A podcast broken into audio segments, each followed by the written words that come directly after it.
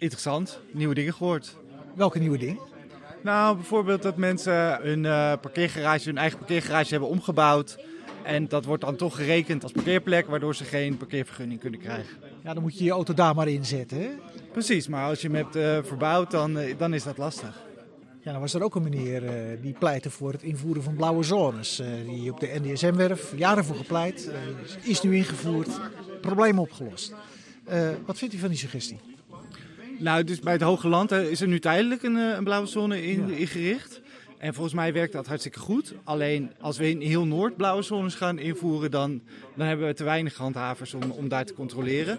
En nou ja, de wethouder heeft eigenlijk ook al aangegeven dat uh, blauwe zones geen, uh, geen optie zijn. Nou was er ook een suggestie om de zones waarin je dan met je parkeervergunning kon parkeren, om die groter te maken.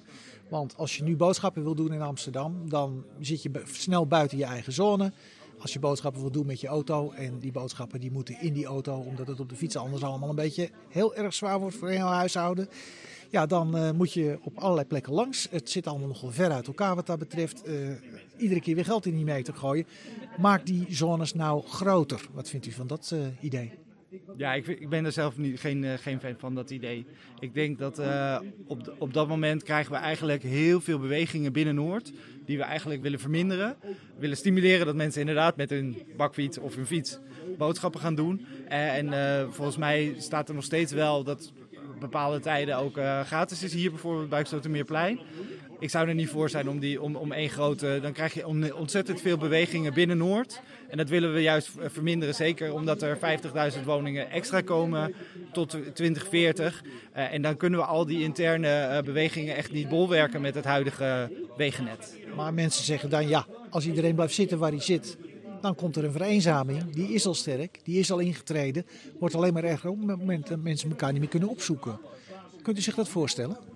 Daar kan ik me natuurlijk iets bij voorstellen. Sommige, er zijn situaties waarin mensen niet met de fiets of met het OV kunnen komen, maar met hun auto moeten komen. En juist voor dat soort uh, mensen hebben we die bezoekersregeling waarbij mensen 85% korting, 65% korting op het straattarief voor 150 uur uh, aan kunnen vragen. Dus als er bezoek komt, dan is er een bezoekersregeling. Dus ja, ik denk dat we mensen al best wel daarin uh, tegemoet komen. Nou waren er ook mensen die inspraken die zeiden ja, ik kom je nou wel wat vertellen. Maar uh, ja, de Stadscommissie kan eigenlijk alleen maar adviezen geven. Er wordt al gezegd, er worden niet, niet al te veel van die adviezen worden erover genomen. Dus ja, wat doen we hier eigenlijk? En wat doen jullie hier eigenlijk? Wat is uw reactie daarop? Nou, ik denk als mensen hier komen met de verwachting dat wij betaald parkeren gaan tegenhouden. Dus dat wij gaan zeggen van nee, we gaan dit niet doen. Ik denk dat mensen dan gelijk hebben. Dan moeten ze bij de raad zijn. Maar ik denk wel dat, dat ze ons dingen kunnen meegeven. Die wij dan in ons advies kunnen verwerken. Waarvan portefeuillehouder zegt, nou, dat is eigenlijk, daar hadden we nog niet over nagedacht. Een heel goed idee. gaan we doen. Dank u wel.